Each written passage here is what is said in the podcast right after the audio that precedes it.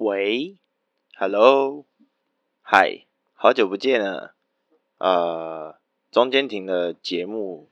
蛮久的一段时间，然后这段时间其实呃，中间发生了蛮多事情的，包含家里啊、工作啊，然后一些个人心态上面的调整啊，想要跟大家说，那、呃、不好意思，就是久等了，虽然说可能。呃，有听呃夜市青年旅社的人朋友们不多，但是其实我还是有想着，大家都在可能等待说每两周会更新的节目这样子。那其实夜市青年旅社只虽然只做了五集，但我觉得时时刻刻都会想要。做一些更动跟修改啦，那不晓得你觉得目前的这四集来访，呃，这四集的访谈来宾的类型有没有你觉得不错的？那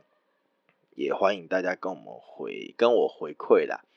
因为毕竟我很希望说可以把呃这一些。呃，不管是正职做得不错的，或者是斜杠做得很棒，或者是个人品牌已经做出他们自己一套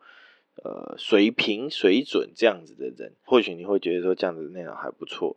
那也请大家不要吝啬，都可以留言告诉我，不管是 IG 或者是说在 Apple Podcast 评分留言，我都看得到。那非常感谢大家这一段时间的久等。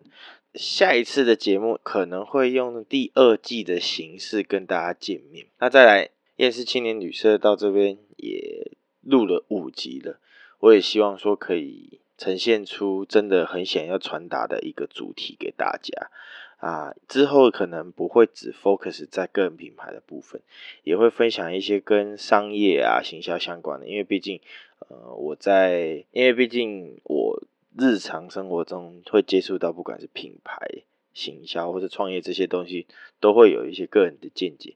也会希望说可以拿出来把这个议题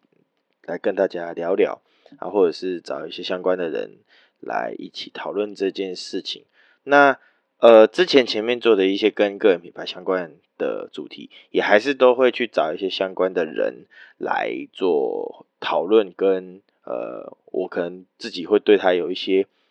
兴趣，那我想要去询问他的一些东西，然后分享给大家知道这样子，那就请大家期待一下我们第二季之后的节目。那节目名称会不会还是厌世青年旅社？这个我还会再做规划跟讨论，所以就大家期待一下。嘿嘿，